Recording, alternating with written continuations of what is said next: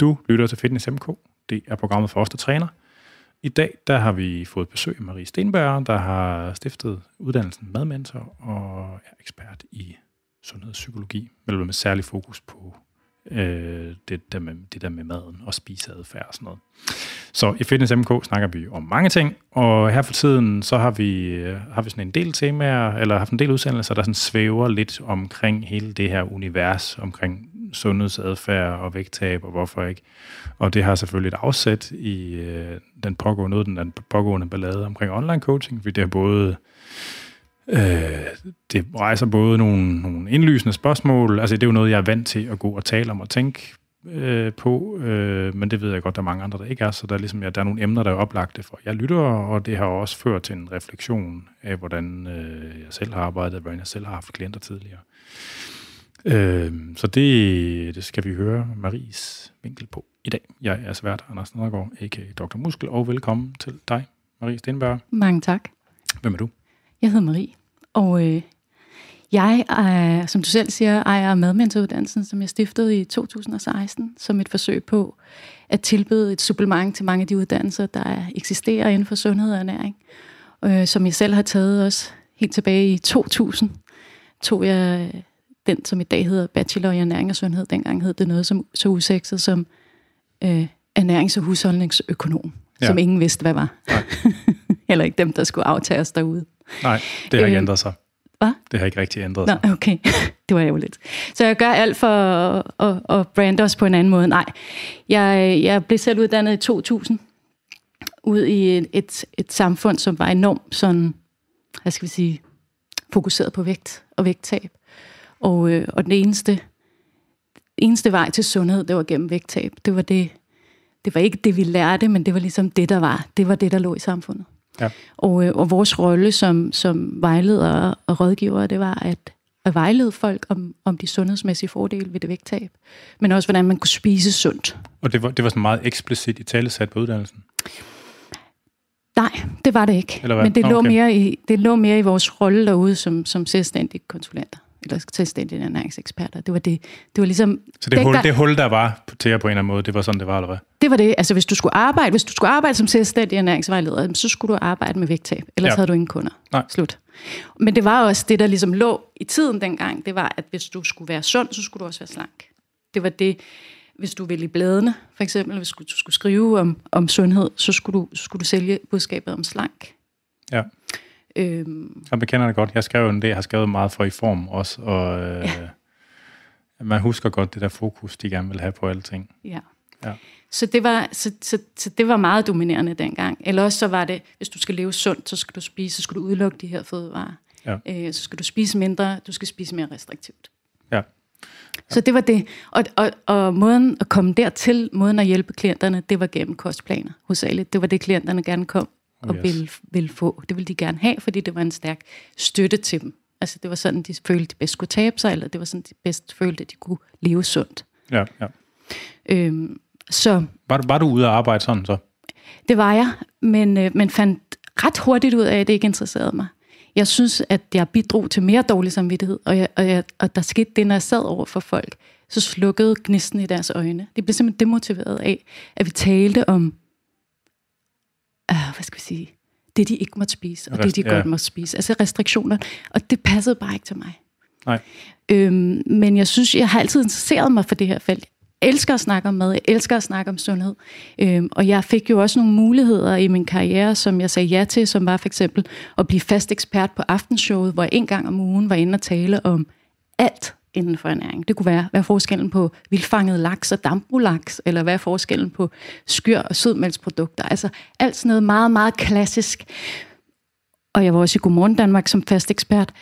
Og det jeg bare fandt ud af, det var, at jeg synes, at jeg hældte gammel vin på nye flasker. Altså jeg synes bare, at jeg, jeg blev ved med at reproducere noget viden, som vi har talt om meget, meget længe, nærmest siden 70'erne i Danmark.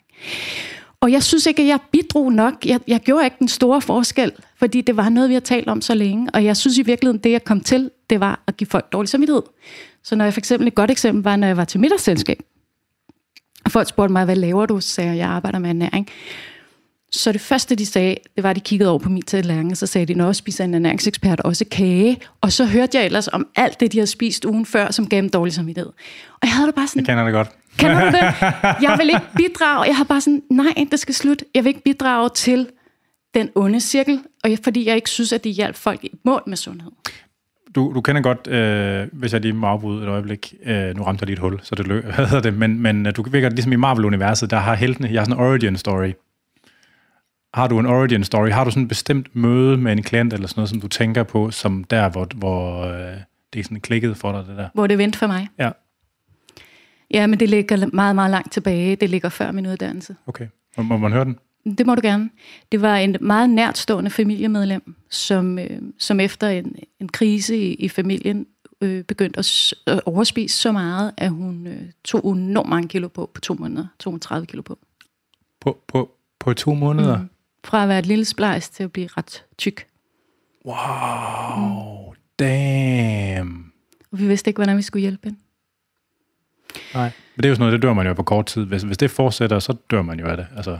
Ja, så vi var jo tydeligt, altså vi var jo, selvfølgelig var vi jo bekymrede, men vi havde ikke de rigtige værktøjer. Og så ringede vi ind til, øh, dengang hed det Center for Spiseforstyrrelser, i dag hedder det øh, Landsforeningen mod Spiseforstyrrelser og Selvskade. Er det samme som nu, LMS? Det er det samme, ja, ja. ja lige præcis, LMS. Og fik et møde med dem hos en af deres rådgivere. Og turning point for mig var, at det hun sad og sagde, altså rådgiveren, det var, du skal se din overspisning som en redningskrans. Ja. Og når du har den på, så drukner du ikke. Ja, så der er en grund til, har en coping-adfærd. Mm. Ja. Så der, det er den funktion, din spiseforstyrrelse har. Det er derfor, at du overspiser. Det er fordi, at det er din måde at håndtere den her krise på, der er i din familie. Ja. Og der skete der bare alt muligt op i min lille hjerne. På det tidspunkt, der, der troede jeg ikke, at man kunne spise på følelser. Jeg anede ikke, at man kunne have spisestrategier. Altså, jeg troede bare, at det du spiste, jeg ved ikke engang, hvad jeg troede. Så, så, så der, det eksploderede med små bitte aha-oplevelser op i min hjerne. Så du har haft nogle små eksponeringer fra det der tidligere, hvor det ikke var klikket, men da du fik, altså sådan, ja. så faldt det på plads? Og det fulgte mig, også selvom jeg tog en uddannelse inden for sundhed, så fulgte det der eksempel mig. Som ja. værende, der er noget mere end det, vi får at vide, vi skal spise og ikke spise, der gør forskellen. Ja. Der, er, der er et stykke arbejde, som handler mere om tanker og følelser, end om den viden, vi har tilgængelig. tilgængelig. Ja, ja. Og det, vi kan få at vide af ernæringseksperter. Så den vej valgte jeg så at gå, efter jeg synes, at, at fordi jeg synes, at, at jeg, jeg synes simpelthen ikke, at jeg gjorde en stor nok forskel for folk. Og så lod jeg mig uddanne inden for forskellige retninger inden for psykologi. Og samlede sammen som sådan en eklektisk, altså hvor madmandsuddannelsen er sådan en eklektisk uddannelse. Det vil sige, det er, jeg har samlet elementer fra forskellige psykologiske retninger, som jeg synes passer til målgruppen. Ja. Jeg har så i, op til madmandsuddannelsen arbejdet 12 år med klienter. Virkelig haft mange klienter. Alle mulige. Både folk, der vil tabe sig, folk, der vil leve sundere, folk, der havde en dårlig kropsopfattelse. Øhm, og så jeg har virkelig lært målgruppen godt at kende, så jeg synes med rette, at jeg kunne hive elementer ind fra alt, hvad jeg havde lært inden for psykologi og kost og kostvejledning og pædagogik, og få skabt en uddannelse, der kunne give det videre til folk, der manglede redskaber til at kunne netop arbejde med forstyrret spisning, følelsesmæssig spisning, spisforstyrrelser osv. Ja, ja. ja. Det var en god intro. Mm, det var godt. Det passede perfekt. Øh, ja, og øh, selvfølgelig så øh, tager man stadigvæk, vi tager stadigvæk mod forslag til, øh, til nye programmer og spørgsmål til nærværende eller gamle, og dem kan man sende ind på afn eller til programmets Instagram eller Facebook-sider, hvor det hedder FitnessMK. Det blev tid til den første skiller.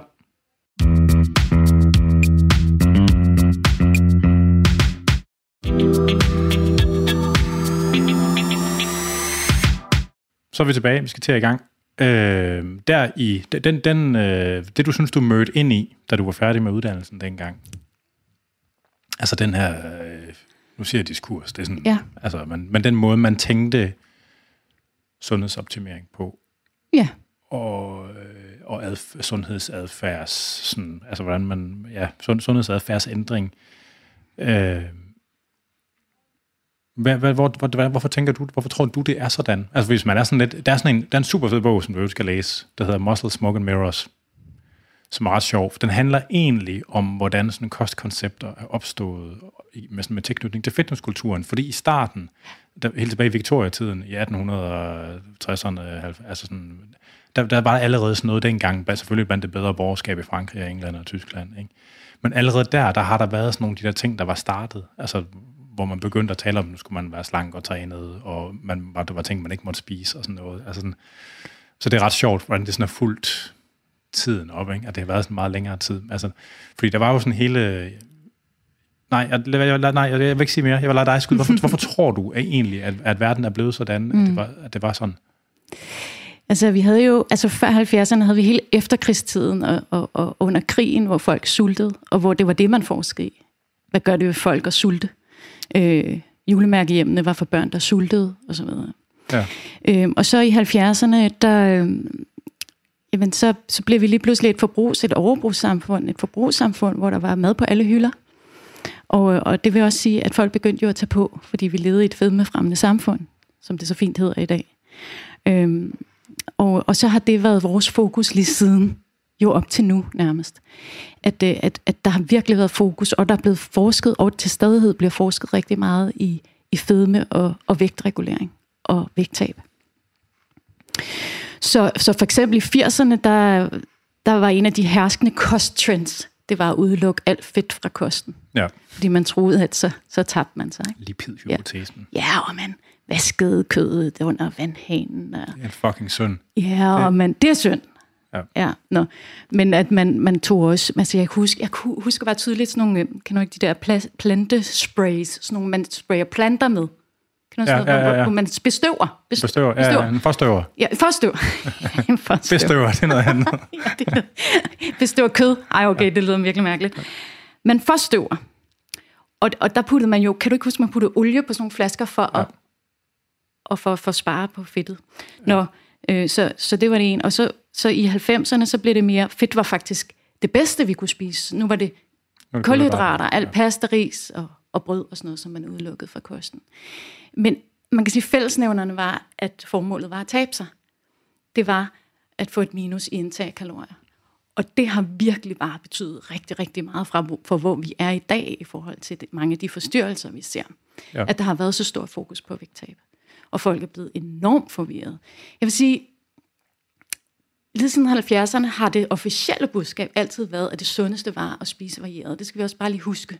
At selvom at det har det har ændret sig lidt, om det hedder kostpyramiden, eller de officielle kostråd, 8 kostråd, 10 kostråd, så har vi stadigvæk hele tiden fra officiel side haft den holdning, at det at spise varieret var bedst. Okay? Mm. Så jeg synes, det, der har problematiseret os, det har været alle de, skal vi de tolkninger eller kostretninger, som forskellige eksperter, guruer osv. har kunnet tjene penge på. Slankeindustrien har haft en kæmpe stor del i, i mange af de forstyrrelser, vi ser i dag. Øhm, fordi at formålet har hele tiden været det her vægttab. Og, øhm, og, og da jeg så blev færdiguddannet, som jeg også sagde lige før, var, at vægttab var lige med sundhed, og sundhed var lige med vægttab. De to ting var ligesom blandet sammen. Så hvis folk ville leve sundere, så skulle de tabe sig. Og det har virkelig, virkelig kompliceret det for rigtig, rigtig mange mennesker.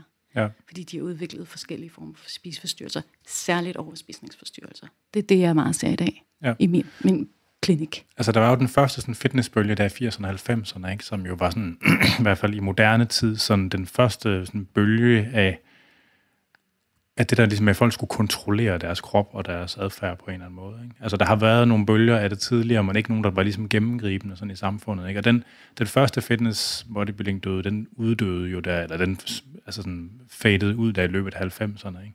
Jeg må også tænke på, ligesom, om det på en eller anden måde er dens arv. Altså fordi, at, at, at det kan godt være, at den der adfærd, der hørte med til fitness og bodybuilding, ikke var folkelig, men det blev jo sprøjtet ud over medierne og sådan noget. Altså, mm. så, altså, så jeg, jeg, jeg, tænker, jeg har altid tænkt på det som havende en rolle i det der også, altså sådan, at det lige blev meget stort, det der med at skulle regulere sin krop. Ikke? Altså i 70'erne, der var det, det var hippie-tiden, folk var ligeglade, og så kom Twiggy selvfølgelig, og det var sin egen historie, ikke? men altså sådan, øh, Jamen, det ved jeg ikke, hvad du tænker om. Jeg tænker helt klart, at hele det her kontrolelement, som både har gjort sig gældende i fitnessbranchen, men også inden for min branche, øh, har, været, altså, har været så dominerende og så problematisk i forhold til, hvor vi står i dag. At vi ser kroppen som noget, der skal kontrolleres som en dresseret hund, som kan sætte, når vi siger sæt og dæk, når vi skal sætte. Når, altså, at, at vi ser kroppen som noget, vi kan med vold og magt og pisk og had kan øh, ændre, så vi lige pludselig elsker vores kroppe. Altså jeg har altid sagt, at jeg synes, jeg synes, det er problematisk, at folk de forsøger at have deres krop ned i en krop, som de prøver at elske. Altså for mig at se, at det er umuligt. For det at have sig selv og kritisere sig selv, det uanset hvilken krop du har, hvilken form du har, det vil følge dig altid. Det er ligesom sådan et mønster, sådan et selvkritisk mønster, der vil følge dig, uanset om du er tyk eller tynd.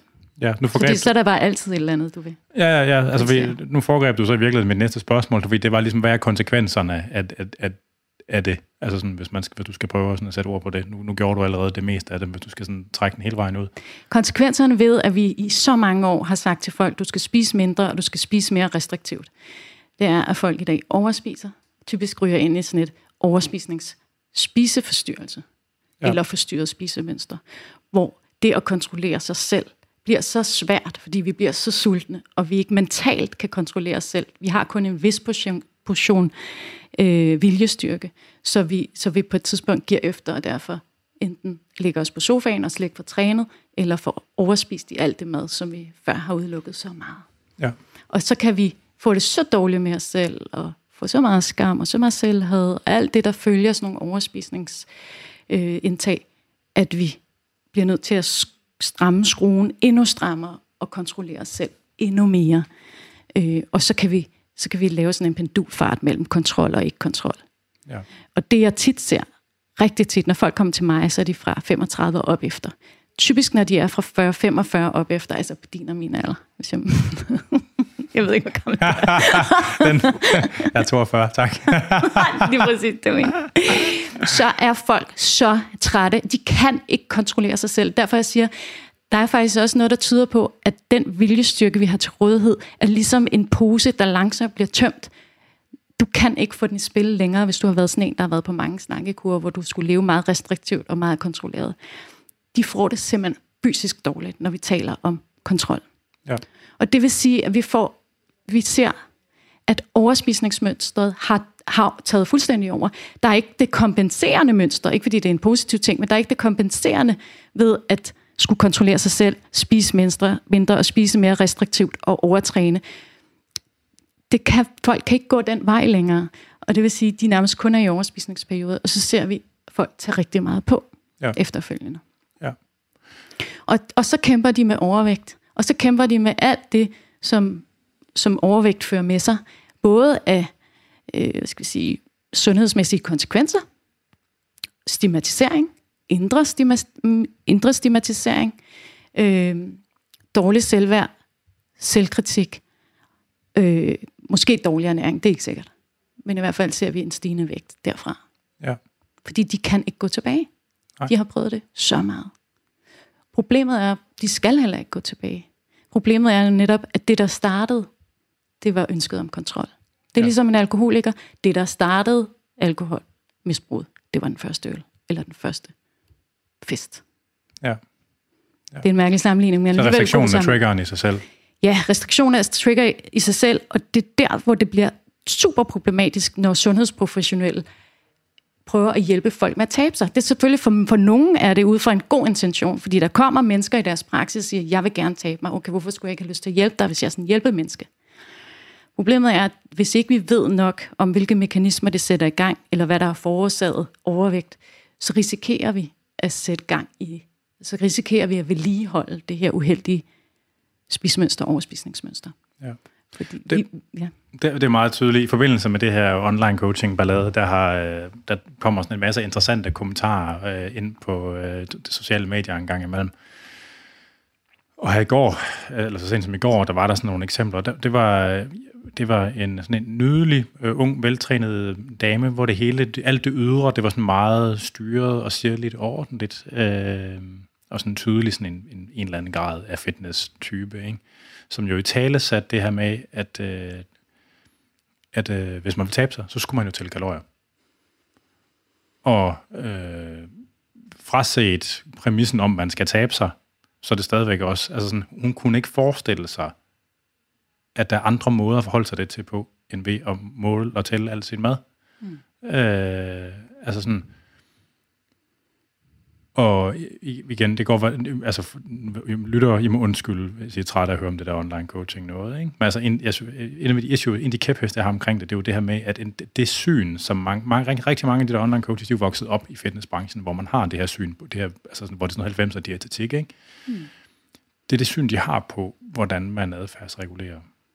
Og så har de bare nogle kæmpe blind spots, der, som gør, at de det kan faktisk også godt være en måde at tabe sig og arbejde med overspisning på, uden at tænke på, altså man skal faktisk lade være med at tænke på at tabe sig overhovedet, hvis det er det, man vil. Ikke? Men det kan også godt være noget, sådan noget som at øh, skrue på mæthedsindeks, så man stadigvæk er på noget lige som kost, eller mindful eating, eller fanden, er der mange veje, man kan gå, ikke? men hvis man kun har en hammer, så, du ved, så ligner alting et søm, og nogle gange så går ting i stykker, når man slår søm i dem, ikke? og det er virkelig det, der sker.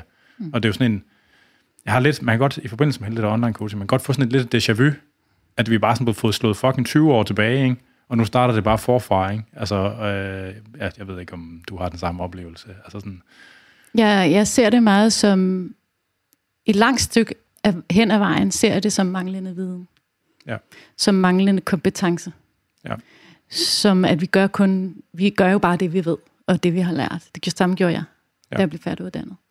Øhm, så derfor er det så vigtigt, at være som sundhedsprofessionel og være med på, altså holde sig ajourført i forhold til, hvad det er for et samfund, vi lever i, og hvad det er for, hvad det er vores klienter, de kæmper med. Ja. Øhm, og så uddanne sig, videreuddanne sig, blive dygtigere, øh, og se mennesker som, som andet end en, en robot, vi kan give en kostplan, og, og så trykke på, på, på start, og så når de er mål tre uger efter, it's not gonna happen. Jo, måske. Hvis man er rigtig viljestærk, og hvis man er meget kontrolleret menneske, så kan vi godt nå i mål med et stort vægttab inden for tre uger. Sagen er bare, at øh, de uhensigtsmæssige konsekvenser, det har, det har man ikke overblik over. Nej.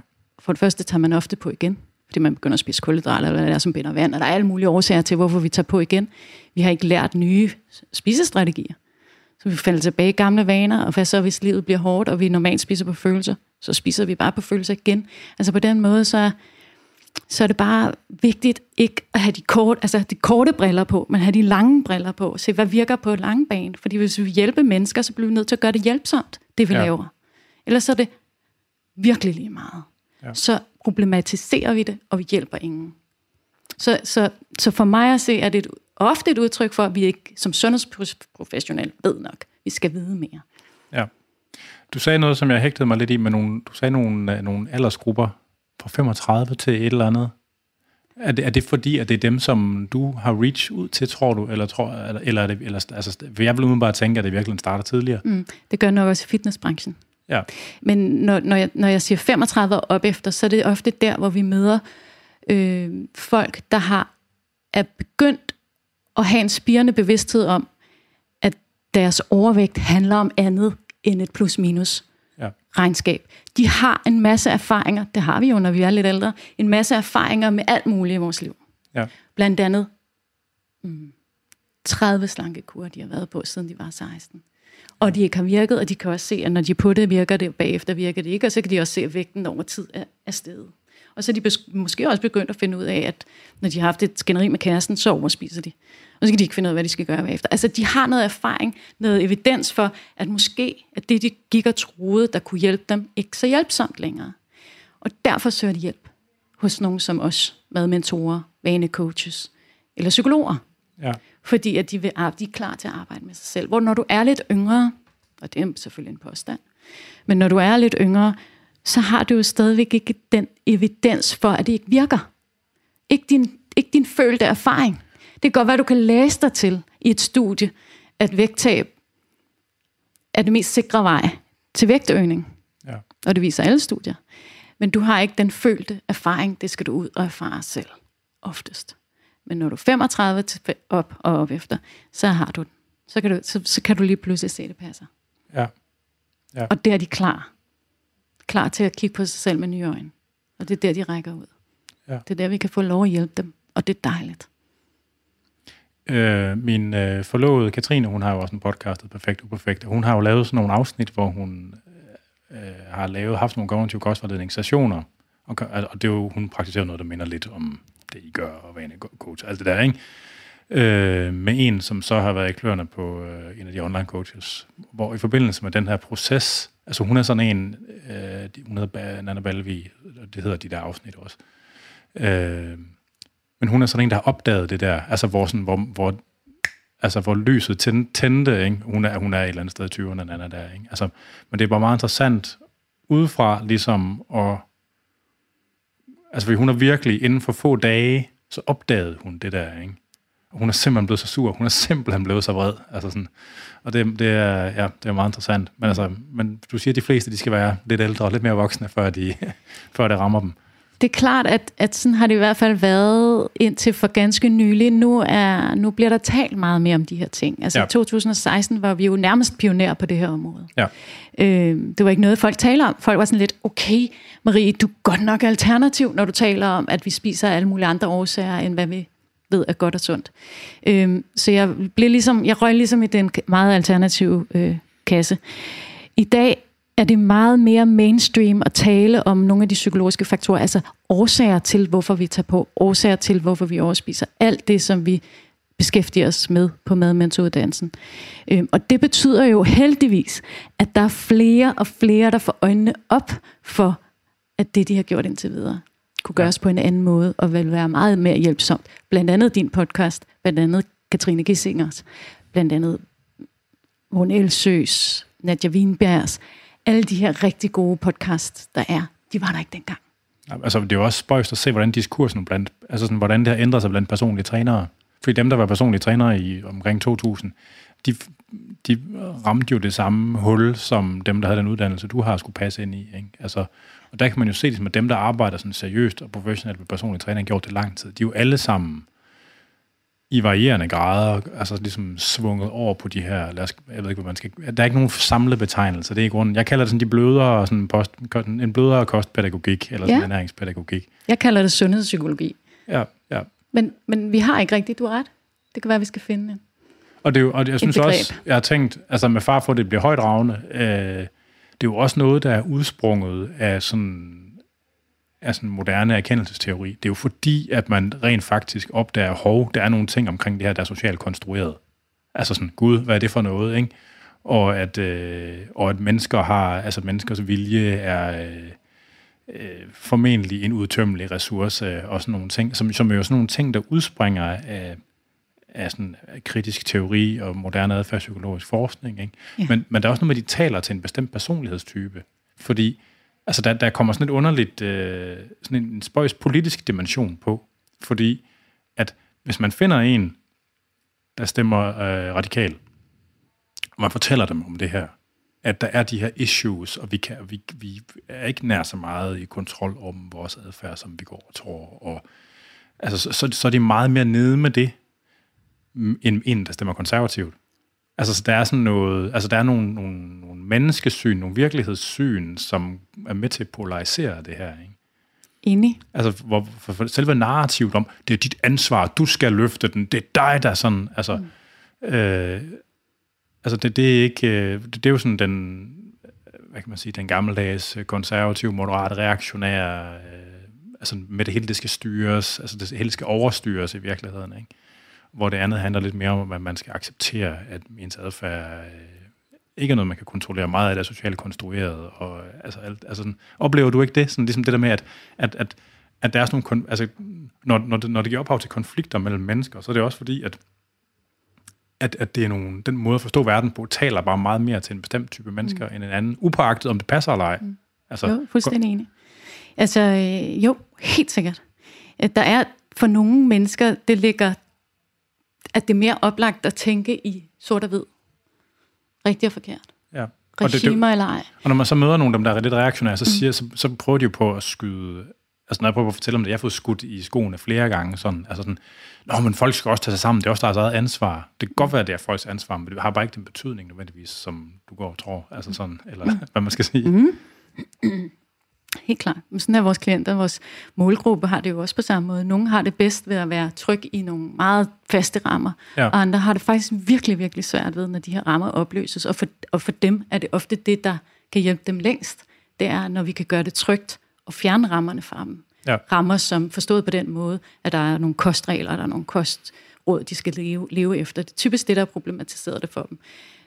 Og for dem, der lever meget sort-hvid verden og meget rigidt, de har virkelig hjælp af at få, få gjort det trygt og slippe rammerne, og det er svært nok i sig selv. Men nå, nu ved jeg ikke, om det var det, det, du var inde på. Du taler mere om, måske mere om, ja, nå, det var i hvert fald det, jeg kom til at tænke på. Ja, ja, ja. Øh, det, du, du, altså, overspisning er jo den nye sådan store spiseforstyrrelse. Mm. Og vi har jo, man har jo den her overspisningsdiagnose, som er blevet anerkendt nu, og man har ikke rigtig nogen behandlingstilbud til det. Og så har man den her, det er jo sådan en differential diagnose, hvor der er sådan 3 ud af 5, der skal være opfyldt, og sådan, altså jeg kan ikke huske præcis, om det er sådan, men det er den sådan type diagnose, man har, altså, og så har man den her, man har den her bløde forstyrret spisning, mm. som jeg faktisk ikke er helt sikker på, hvordan står i det danske sundhedssystem. Der er i hvert fald ikke nogen behandlingstilbud. Nej. Øh, for de fleste af dem, som du taler om, der har overspisninger, de, det, det er vel folk, der ikke har det i en, i en udtalt nok grad, til de opfylder overspisningsdiagnosen? Eller altså hvad? man taler jo om, om milde moderate og, og kraftige overspisninger, så ja, du også ja. siger, at der er nogle diagnostiske kriterier. Dem, som jeg hjælper, det er dem, som vi som medmentorer hjælper, det er fra milde til moderate overspisninger. Fordi der slemme, vi, de skal til psykolog? Ja, eller, ja. Nej, ja, eller, altså, vi kan også godt lave det terapeutisk arbejde med dem, men tit er dem, de slemme, eller hvad vi skal sige, dem, der har voldsomme overspisninger, lad os ja. sige 3-4 om dagen. Ja.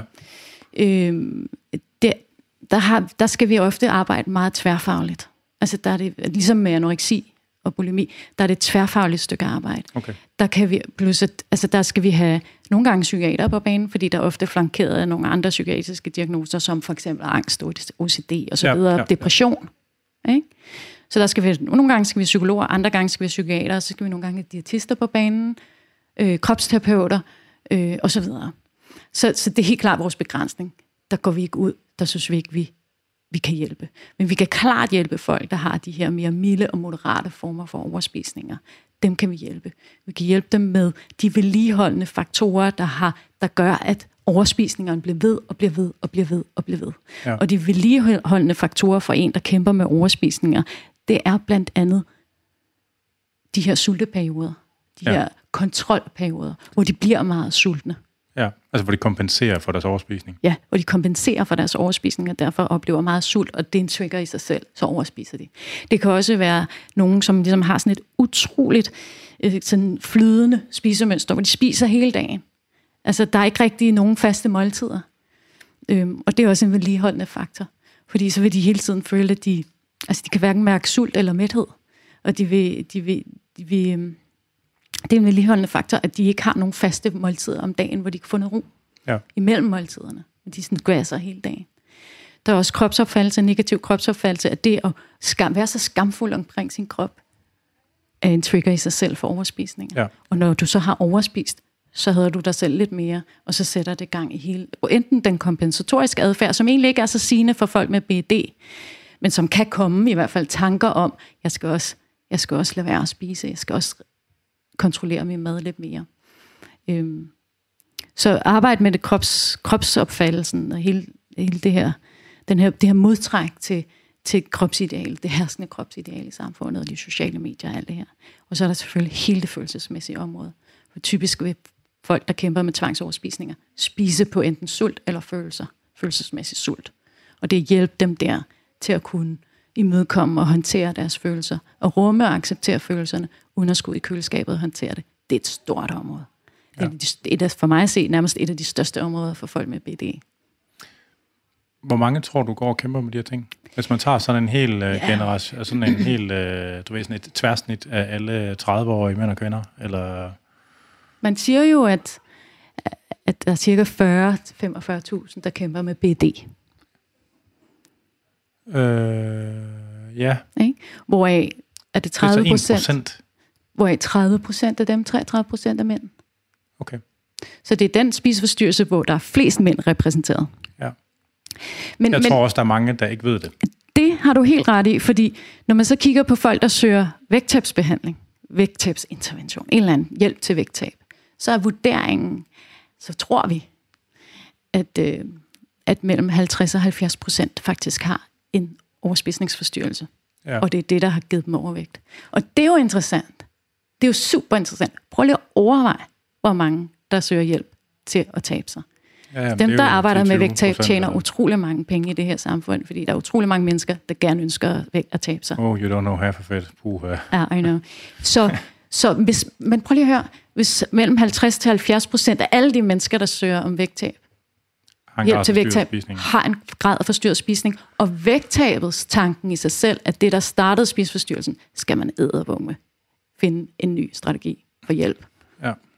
Så ja, der er mange flere. Der er mange, mange flere. Der er jo ikke den kvinde og mand, som ikke ved, hvad det vil sige at have et lidt forstyrret forhold til mad. Nej. Vi, det, vi er jo ikke... Det, det, det vil jeg i hvert fald våge på at stå. I hvert fald ikke kvinder. Nej. Uden at gøre det kønsspecifikt. Fordi, altså... Ja.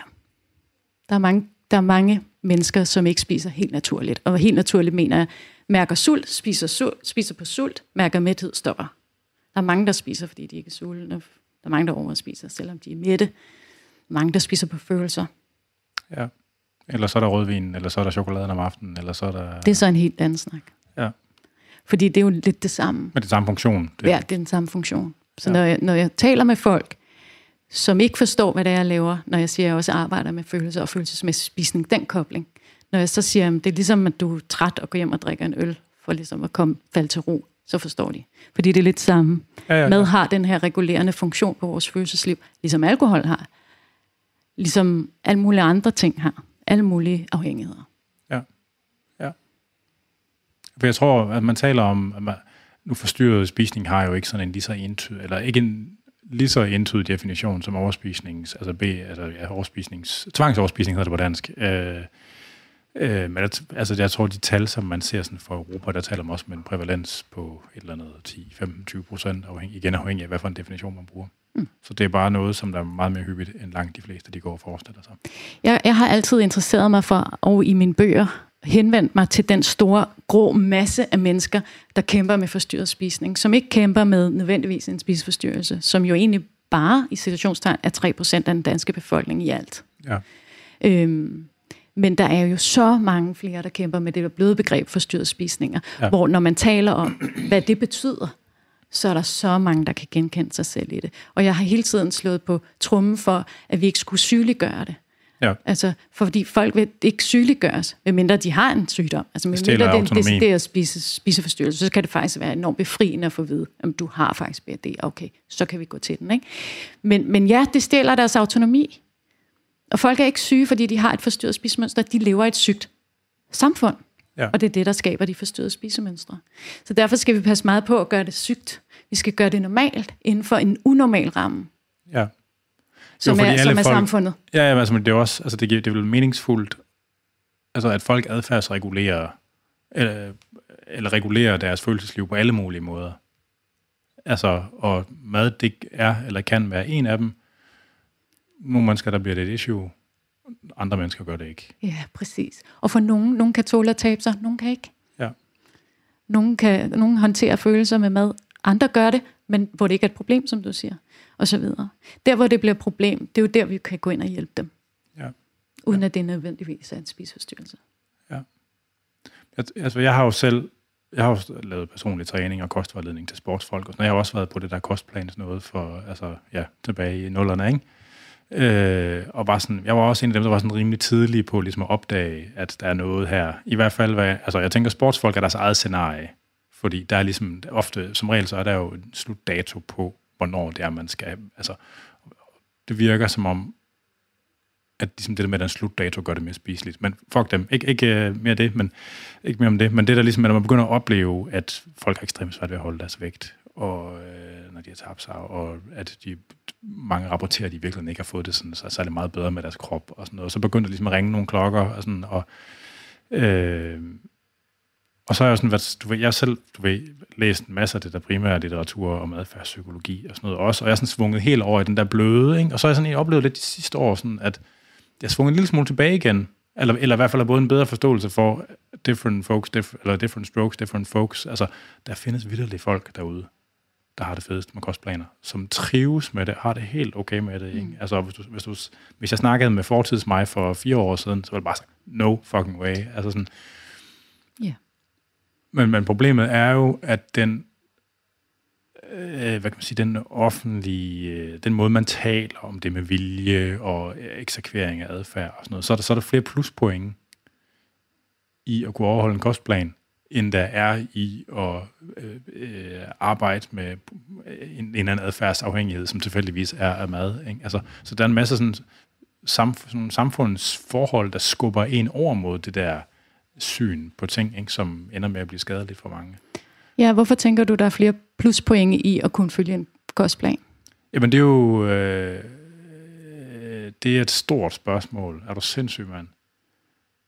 Altså, det, jeg tror, det hænger jo sammen med hele det der positive psykologi, og altså det der med, at man skal exerte sig selv, man skal udbrede sig selv og sit egos domæne, og øh, altså der er sådan nogle, en masse ting sådan i samfundsånden, og det, og det over, altså der er jo noget, der er grundlæggende mere overfladisk i det, også, som også taler meget ind i det, der sker med sociale medier, og sådan, øh, Ja, og der er noget disciplin, ikke? Ja, ja, ja. Så hvis jeg er disciplineret nok til at holde den her, så er jeg god.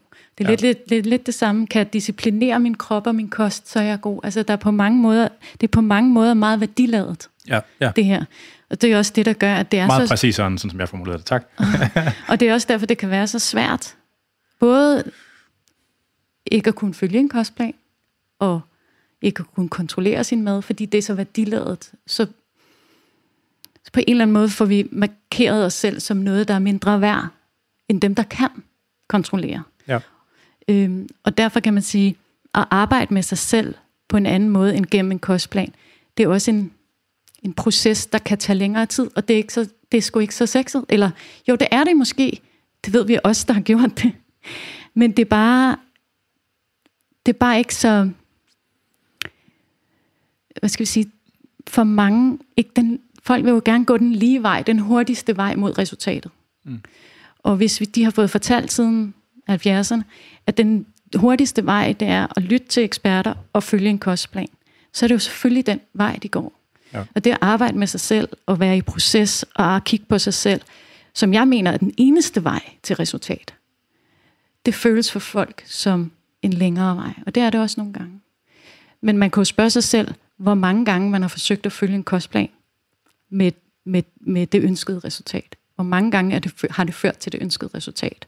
Ja. Det er jo det håbløsheden i det. Det er, at vi har prøvet og prøvet og prøvet og prøvet, og det er faktisk blevet værre. Og alligevel, så holder vi fast i troen på, at vi får det ønskede resultat gennem de hurtige kostplaner. Ja. For mig at se, er der ingen anden vej end igennem noget af det, som nogle gange er svært at kigge på, som jo er, hvordan skal jeg forholde mig til mig selv og mine følelser, uden jeg lukker ned med mad. Ja. Hvordan skal jeg forholde mig til, at jeg går og keder mig i mit liv eller i mit parforhold, uden at jeg prøver at håndtere det med mad? Så skal jeg jo lige pludselig tage ansvar. Det kan være provokerende, men det er også det, der kan sætte os fri. Ja. Og det, der kan gøre, at vi kan nå dertil, hvor vi får et mere naturligt og sundt forhold til både os selv, livet og mad og krop. Ja. Og jeg tror, at det er et helt mindset, et skift i mindset, som, som, som kræver, at vi lægger 30 års indoktrinering af, hvad der skal til for at blive sund bag os. Ja.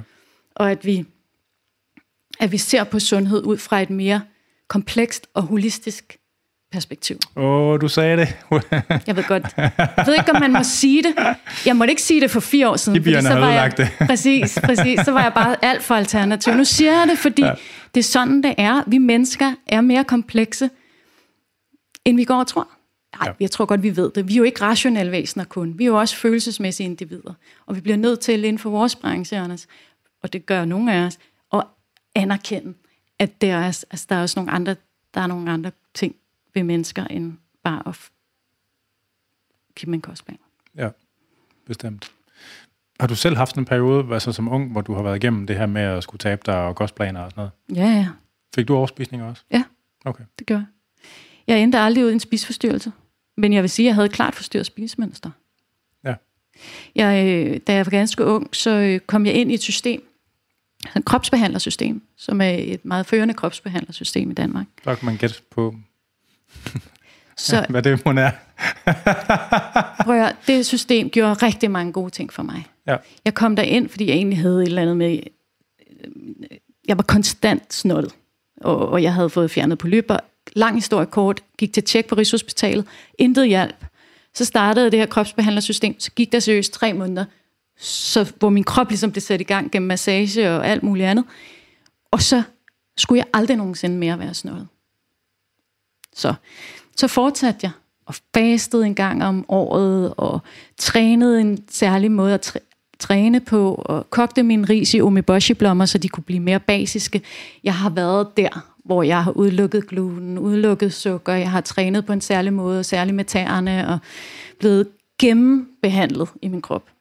På mange måder har jeg lært sindssygt meget fra den periode, at der er en sammenhæng mellem krop, sind og mad. Men det blev også alt for forstyrret, fordi det, var, det blev den eneste måde at leve på. Du blev det helseforstyrret i stedet for fitnessforstyrret. Ja, jeg blev helseforstyrret. Det blev for dogmatisk. Ja. Og jeg var jo ung, så jeg ville gerne gøre det rigtige. Ja. Og det rigtige, det system var at være perfekt. Det på deres Se perfekt ud. Ja, ja.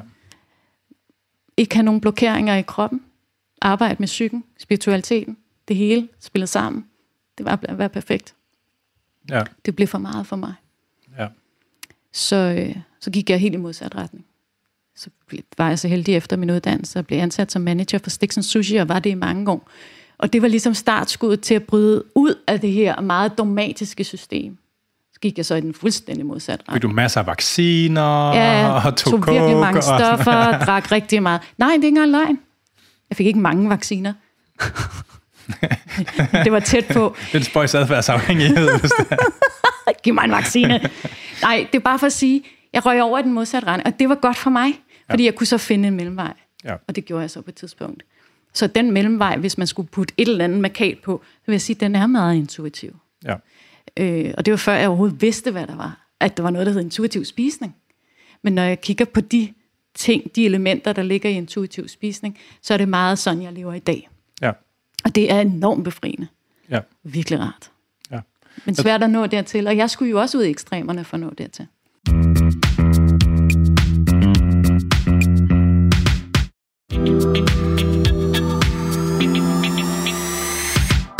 Øh, min egen oplevelse med det var, at jeg tror, jeg måske været, jeg er ikke, jeg er ikke fordi jeg har været vildt dybt inde i det der. Altså, der var noget yngre, der kunne prøve på at stille op i sådan noget athletic fitness, før dem, der, altså dem, der stiller op i athletic fitness nu, de er fucking jacked. Det var de ikke dengang, det var de første år. Og når man, sådan er, når man er over 91 høj, så er sådan noget fitness bodybuilding, det er slet ikke godt. Altså der prøvede jeg, men det lykkedes aldrig, jeg fik kom aldrig god nok form og blev skadet og sådan noget. Altså jeg havde måske været i alt sådan på rigtig kostplan, hvor jeg talt et halvt år eller sådan noget. Altså jeg blev egentlig forskrækket over, at jeg var færdig, at jeg ikke kunne, øh, at jeg sådan rent fysiologisk ikke havde en oplevelse af sult og mæthed længere.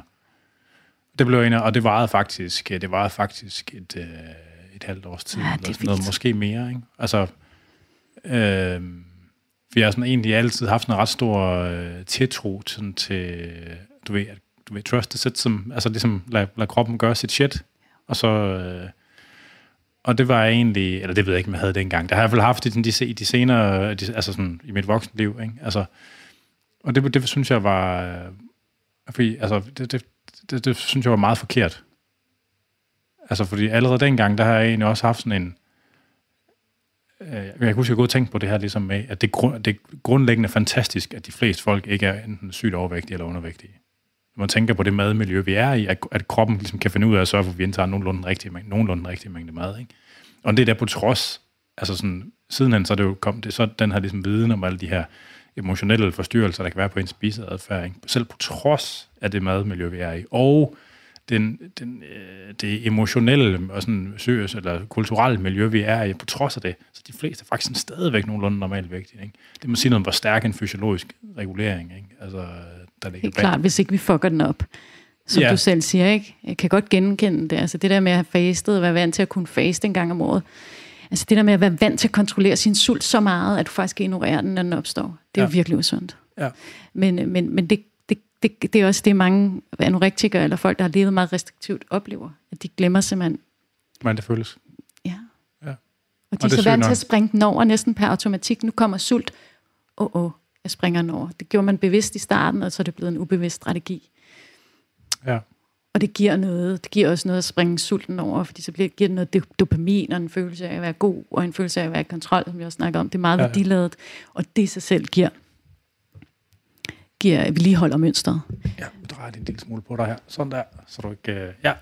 Øh, Det, det, det vil sige, det var, jeg, jeg er egentlig også sådan, øh, nået hen til sådan noget ret intuitivt selv. Jeg har en, bev- det er meget, jeg har en bevidsthed om, at øh, det er godt at spise sammensat måltider, fordi så holder man sig med det i længere tid. Og det er sådan set det eneste, jeg sådan efterstræber sådan i mit, øh, altså den måde, jeg spiser på. Altså på at spise med grøntsager og få protein og fedt i måltiderne. Mm. Jeg, har ligesom også erfaret det der med de der meget kulhydratrige morgenmad og frokoster, som der ligesom er kultur for, at så det er svært at holde den gående på en eller anden måde. Og så er der det her spøjse fænomen med, at der er mange kvinder, der i højere grad synes, at en, et, noget, der kun er kulhydrat, det tæller som et måltid. Og jeg aner ikke, om det er hormonelt. Har du nogensinde tænkt over det? Altså, man kan synes, at pomfritter tæller som et måltid, eller man synes, at en banan, eller... Mm.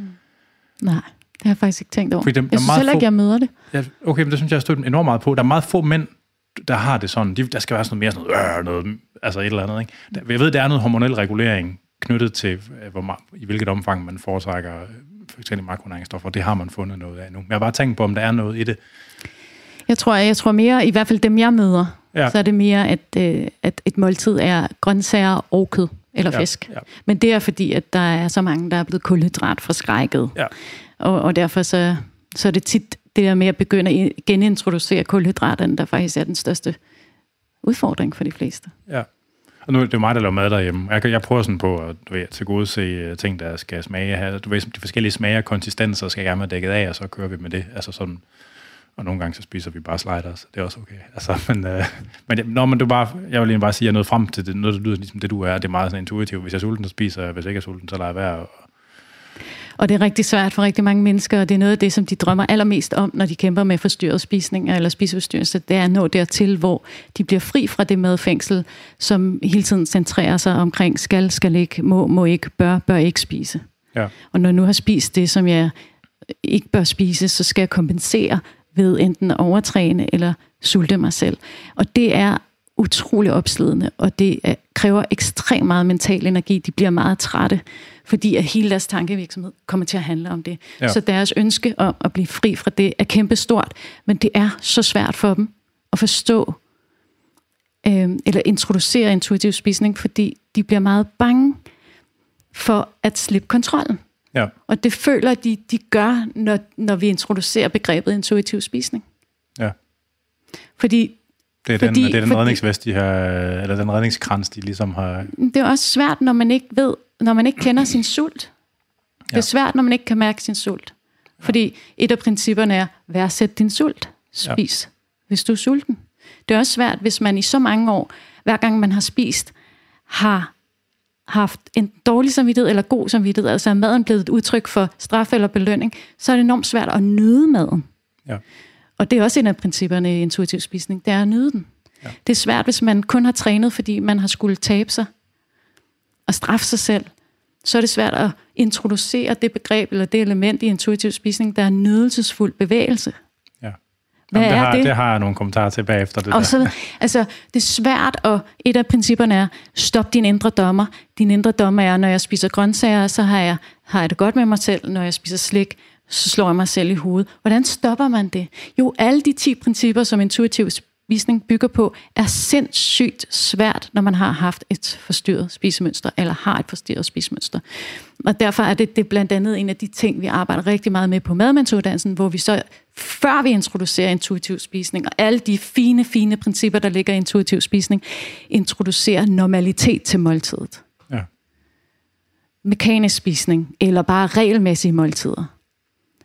Mellem tre og seks måltider, alt efter graden af overspisninger.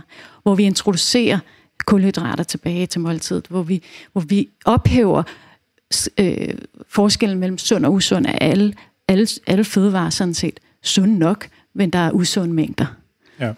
Hvor vi, hvor vi udfordrer folks overbevisninger omkring fødevarer og misforståelser omkring, hvad der er sundt og hvad der er ikke sundt.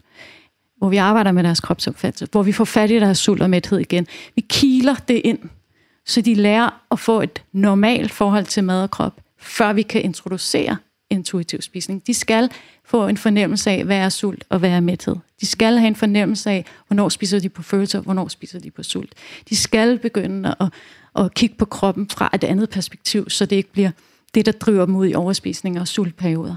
Altså alle de ting arbejder vi med, før vi overhovedet kan tale om. Du skal bare spise, når du er sulten, stoppe, når du er mæt, når du er mæt, og du skal Du skal øh, bevæge dig nydelsesfuldt, og husk at nyde din mad, og du må ikke skælde dig selv ud, når du spiser det, du ikke må spise. Ja. Det er for meget for langt. Og så sætter vi folk op til en fiasko. Ja. ja. Ja, hvis jeg må komme med en anekdote fra hjemmet igen. Altså, øh, min forlovede Katrine, der, hun har jo haft meget forstyrret spisning også, og hun har, altså, hun har sådan en, speci- altså, en oplevelse af ikke rigtig at have mæthed og sult sådan rigtig. Men så har jeg også sådan snakket med hende, er du, sådan, er du vækstabil? Jamen, det er hun nok. Hun siger sådan, hvad fanden er problemet så? Altså, så virker, så gør systemet jo det, som det skal, lige meget om du har en oplevelse af mm, sult og mæthed er i spil. Altså, og det er også det er lidt noget, jeg stødt på med klienter. Nu har jeg ikke klienter mere, men ligesom at, du ved, altså hvis man har en indikator på, at systemet fungerer, ikke? altså så at kaste det ud som en ny redningskrans, ikke? altså det som at stole på det fysiologiske system gør, som det, det skal. Det er den, det er den man kan sige, det det, du erstatter de der regimer med. Ja. Og det er det, folk begynder lige så... De kan godt forstå det, når de læser om det, men når de får en følt erfaring med, at nå ja, men når jeg spiser helt normalt, så har jeg bare en stabil vægt. Så tager jeg hverken på eller taber mig. Der begynder hele nervesystemet at falde ro, og der begynder den normale, øh, det normale spisemønster at tage over. Ja. Fordi det kan være så svært at tro på, at kroppen gør det, kroppen skal gøre, når den i så mange år har forrådt en, synes man. Ja. når den i så mange år bare har taget over, når man forsøgte at, at kontrollere den så hårdt. Så må, på en eller anden måde er kroppen blevet en fjende frem for en ven.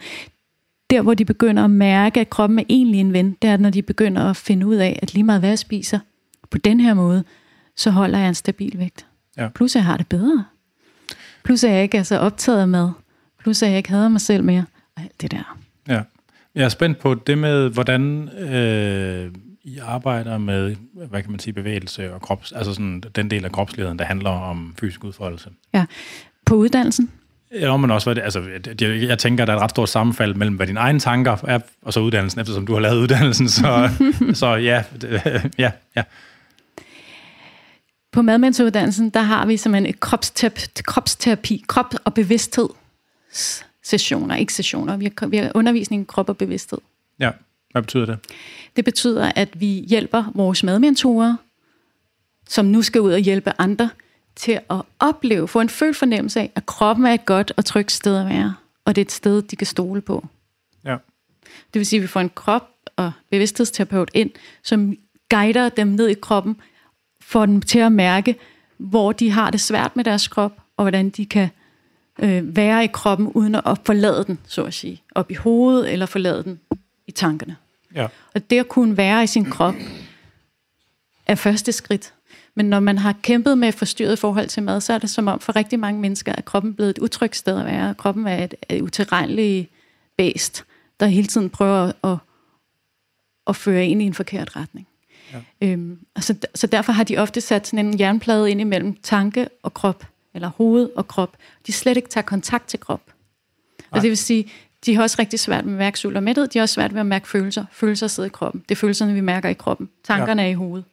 Så hvis vores madmentorer skal hjælpe andre til at slutte fred med kroppen, for at kunne tage kontakt til det mere intuitive, så skal de selv være ok med at være i kroppen. Og derfor ja. lærer de det på uddannelsen. Det er ikke for at lære andre krop og bevidsthed, fordi det er vi ikke kompetente til. Men det er for, at vi kan komme fra det sted, hvor vi har en erfaring med, at det at være i kroppen er et trygt sted, og den kroppen er en ven frem for en fjende. Det er sådan, vi gør det. Og jeg ved godt, du taler om nydelsesfuld bevægelse. Øh, ikke nødvendigvis. Jo, det er det vel også. I don't know. Men altså, jeg tænker, I, I, I, altså, madmentor støder vel formentlig på mange klienter, der har fået et helt broken forhold til... Totalt. Øh, fysisk udfoldelse. Mm. Om så kalder det sport, eller idræt, eller træning, eller mm. Øh, bare at gå ture, det er sådan set underordnet. Men, sådan, men, men, men øh, er der sådan nogle er der sådan nogle mere konkrete ting, altså sådan i det? Altså, vi taler faktisk meget lidt om lige præcis den ting. Fordi man er bange for at gå ind og forstærke det, mm. eller, fordi det er, eller fordi det er dyrt for sig, altså ligesom det er et helt felt for sig selv? Det er, eller? det, det har jeg, det, når man laver sådan en uddannelse, som vi lavede med mentoruddannelsen, så vælger man ligesom også og vælger fra, hvilke elementer, ja, der skal ja. være på sådan en uddannelse. Hele det her motionselement, det har vi faktisk ikke taget med. Vi taler om det som en kompenserende adfærd ja. som, en, som en vedligeholdende adfærd i forhold til en spiseforstyrrelse. Forstyrrelse. Altså det at, at, at træne for at kompensere for en overspisning. Det ja. taler vi om. og det kan vi også hjælpe folk igennem. Men vi, men vi fokuserer i det hele taget meget lidt på træningsdelen. Ja, ja. Øhm, men når vi taler om intuitiv spisning, taler vi også om det princip, som hedder nydelsesfuld bevægelse. Det vil sige, at vores madmentor kan introducere det for klienterne, hvis de kan se, at den træningsdel er så betændt, at de har brug for at ophæve nogle af de regler, de har omkring træning, og introducere noget, som de bare synes er sjovt, ja. og som gør, at de synes, det er sjovt at bevæge sig. Risikoen ved ikke at introducere øh, nydelsesfuld bevægelse er, at de føler, at de skal bevæge sig på en særlig måde, og derfor ikke får det gjort. Ja. Hvis jeg skal løbe 10 km tre gange om ugen, så får jeg det nok ikke gjort, eller sandsynligvis risikoen for, at jeg ikke får det gjort, er større, end hvis jeg går en tur, eller leger med mine børn, øh, eller danser. Ja, ja. Øhm, og det at tale om bevægelse som noget sundt, i stedet for noget slankende, det, ja. og som noget nydelsesfuldt, det er vigtigt. Det kan vi godt tale om. Men selve hele motionsdelen, der må du komme ind og undervise, Anders. Den tager Nå, men, vi. Altså, jeg, jeg, jeg, vi, er, vi er med. Vi er på mad og spisning. Ja, ja. Altså, fordi det er jo... Øh, altså, hvad kan man sige, dem, altså, sådan, hvad kan man sige, de, de voksne personlige trænere, der ligesom har fået det her adfærds, altså den her vinkel med i deres arbejde, altså, øh, de fleste er jo ligesom med på det her med, altså, hvad kan man sige, nydelsesfulde bevægelser, ligesom en, en, en, en, lille smule spidsvinklet version af det, men også det der med, at det kan godt være okay, at, at øh, en eller anden fysisk form for fysisk udfoldelse har sin egen værdi, som opbygger, at det at opbygge mestring i en eller anden form for udfoldelse, at det kan bidrage til folks autonomi, også selvom det ikke, altså sådan...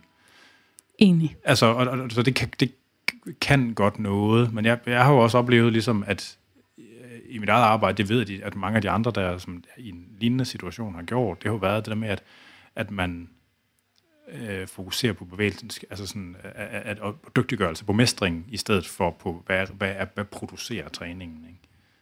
Altså i hvert fald i de situationer, hvor det giver mening. Altså, og mm. det, det kan noget, men, men vejen hen til, altså specielt med nogle af dem, der har været, der har været meget, er meget, altså man kan let komme til at føle sig utryg i sin krop. Fordi hvis, specielt hvis, altså, hvis man ikke er særlig vant til at, til at udfolde sig fysisk, og man vejer meget, så kan man let man føle sig usikker i sin bevægelse. Og der vil jeg, der, der vil jeg så sige, at der har kunne man godt argumentere for, det vil jeg gøre, at det gør jeg nu i hvert fald, at det her med at fokusere på at blive stærkere, kan være et nødvendigt mellemtrin for at udruste folk til at kunne lave den nydelsesfulde bevægelse på en eller anden måde. Ikke? Fordi det er det, der gør, at nu kan man lege med sine børn, så man ikke bange for, at ens ryg den står af, eller ens knæ, eller hvad det er. Øh, men jeg er med på, hvis for dem, der har meget forstyrret forhold til træning, der kan det godt være sådan lidt, det går lidt sådan lidt tightrope at gå på det der. Altså, men, Øh, det er i hvert fald noget med at skilt tingene ad, ikke? Fordi det, der ja, ja, tit sker, ja, ja. når man begynder at arbejde med at få et mere naturligt eller mindre rigidt forhold til mad, det er, at man ryger over i den modsatte øh, retning, en modsat pol, som er, skal jeg slet ikke træne, eller skal jeg slet ikke spise sundt? Altså det, jeg kalder for den, omvendte spiseforstyrrelse, ja, ja, ja. som heller ikke er et frit sted at være, fordi det bliver sådan tvangsmæssigt. Det bliver, jeg må ikke spise sundt, fordi så er jeg jo for spiseforstyrret. Altså jeg har en erfaring med, at jeg ja, ja. har kun fokuseret på sundt og restriktion nu, nu kryger jeg over. Så de, de bliver tit fanget, klienterne bliver tit fanget i... Sådan enten eller knald. Et, stadigvæk enten eller, og det kan være så svært at finde den der mellemvej. Det er jo noget, vi taler med dem om. Ja. Men det gælder også træning. At de ryger, hver gang de bare introducerer tanken omkring træning, så er de bange for, at de er tilbage i de spisforstyrrede tanker, hvor træningen var en stor del af det. Ja. Ikke? Så derfor, skal vi, derfor synes jeg, at nydelsesfuld træning og bevægelse er en virkelig vigtig snak ligesom nydelsesfuld spisning. Fordi det er nogle af de ting, der kan hjælpe folk tilbage til et midterpunkt. Øh, nydelsesfuld spisning er ikke kun at overspise. Det kan godt føles dejligt i et øjeblikket, men, øh, men tit er det sådan, at folk mentalt forlader måltidet, når de overspiser. De er simpelthen ikke til stede i det, Nej. og nyder det derfor ikke. Og på samme måde med, med træning.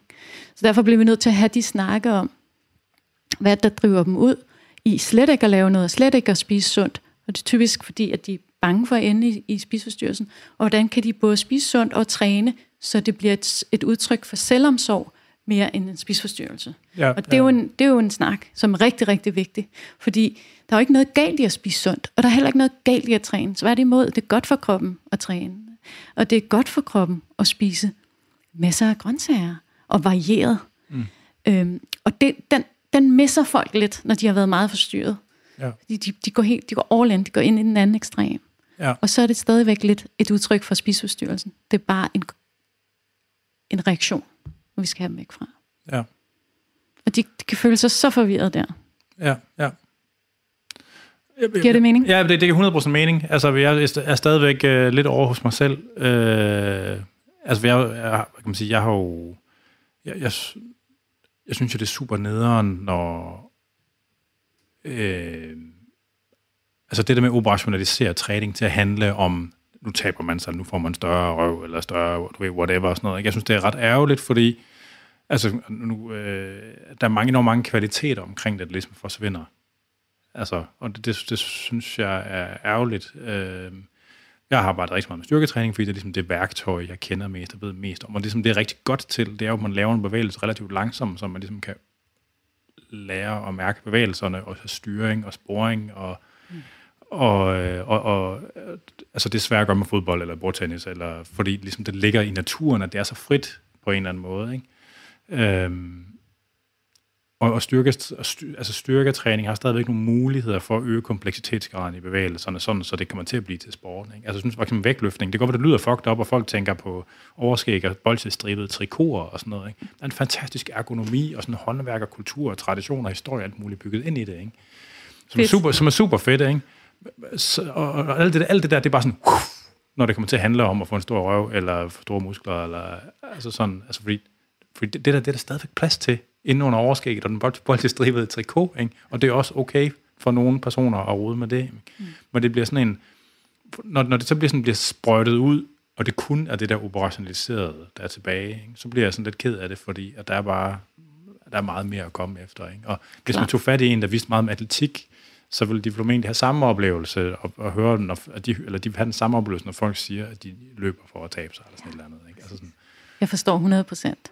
Altså ligesom, så, så hele det der håndværk og kultur og historie og sådan noget, det, altså hvis man, de gange, hvor man sådan trænede med folk, og man får, man får dem sådan fedtet lidt ind i det der, ikke?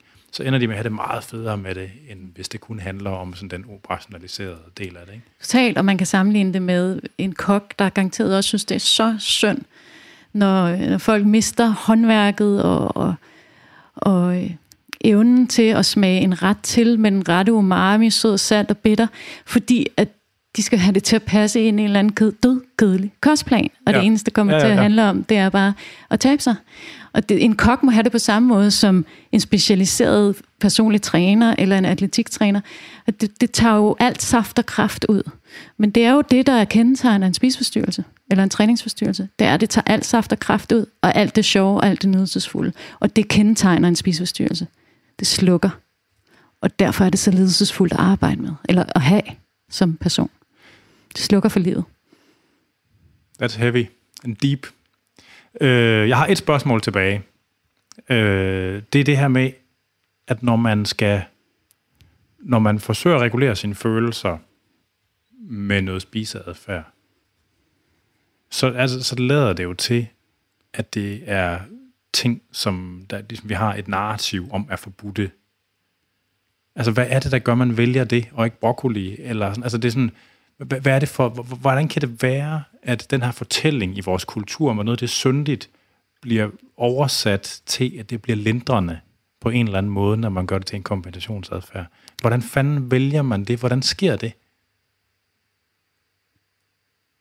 Smøger, det er der alkohol, jo rigtig mange. chokolade, Ja, altså, men der er der jo, ja, det er et godt spørgsmål. Der er jo forskellige holdninger til det. En af de ting, som jeg tænker, det er, at vi lærer jo op igennem vores opvækst, at søde ting introduceres, når der er svære følelser på spil.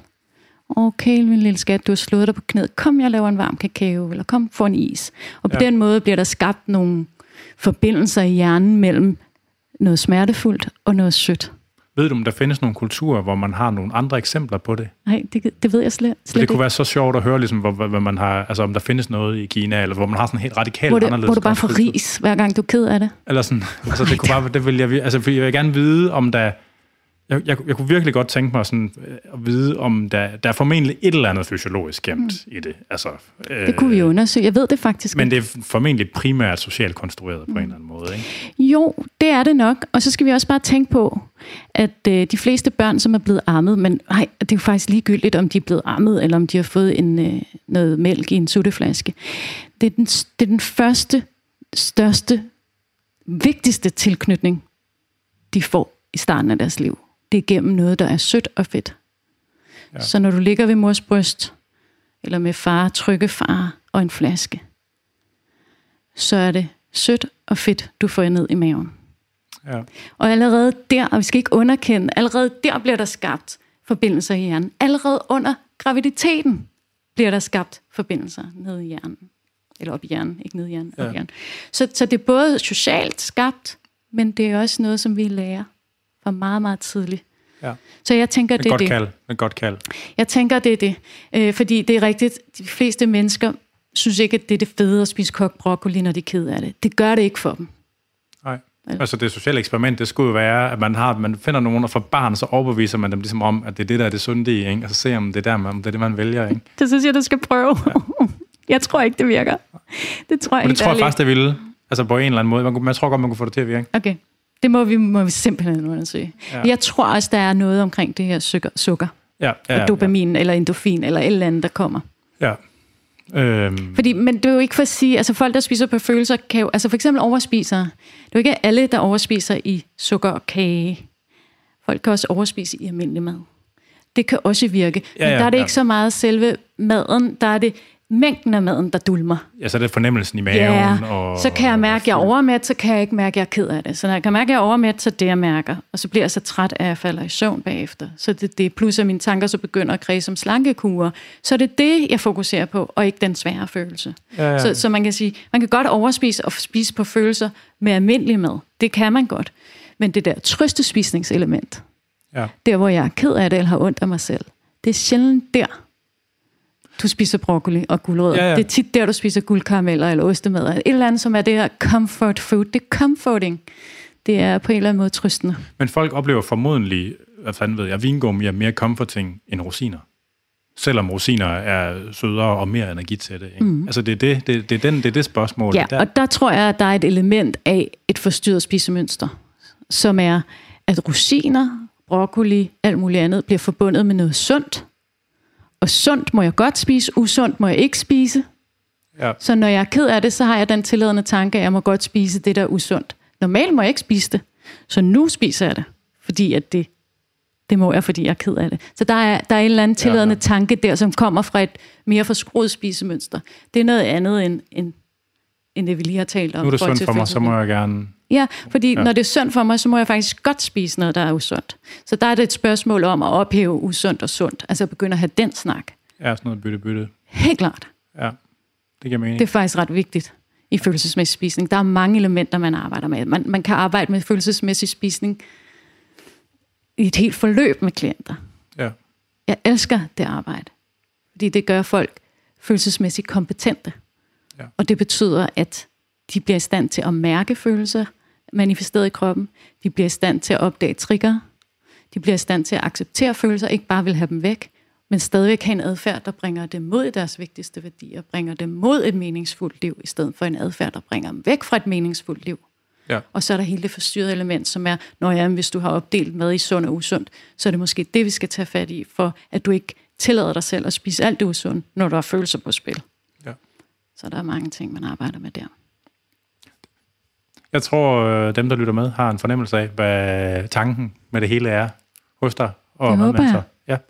Øh, jeg har ikke flere spørgsmål, eller sådan ting på listen rigtigt. Øh, har du noget, som der lægger dig på hjertet at få klemt af, inden at vi øh, trykker sluk? Det er et godt spørgsmål. Jeg har meget på hjerte, men jeg tror også, jeg stopper her. Jeg synes, vi har haft sådan en fin snak. Det synes jeg også. Tak for det, Anders. Jamen, øh, det er mig, der siger tak. Øh, til dig derude, der har haft ørerne i maskinen, der er det selvfølgelig Fitness MK. Jeg hedder... Åh oh, nej, sorry, vi skal lige have afmeldt dig. Fulde navn, hvor følger man dig? Twitter, TikTok, øh, Arto, øh, sorry. Ja, hvor følger man mig? Jeg har en Instagram-profil, der hedder Marie Stenbauer. Ja. Og du kan finde medmentoruddannelsen på medmentoruddannelsens.dk hjemmeside.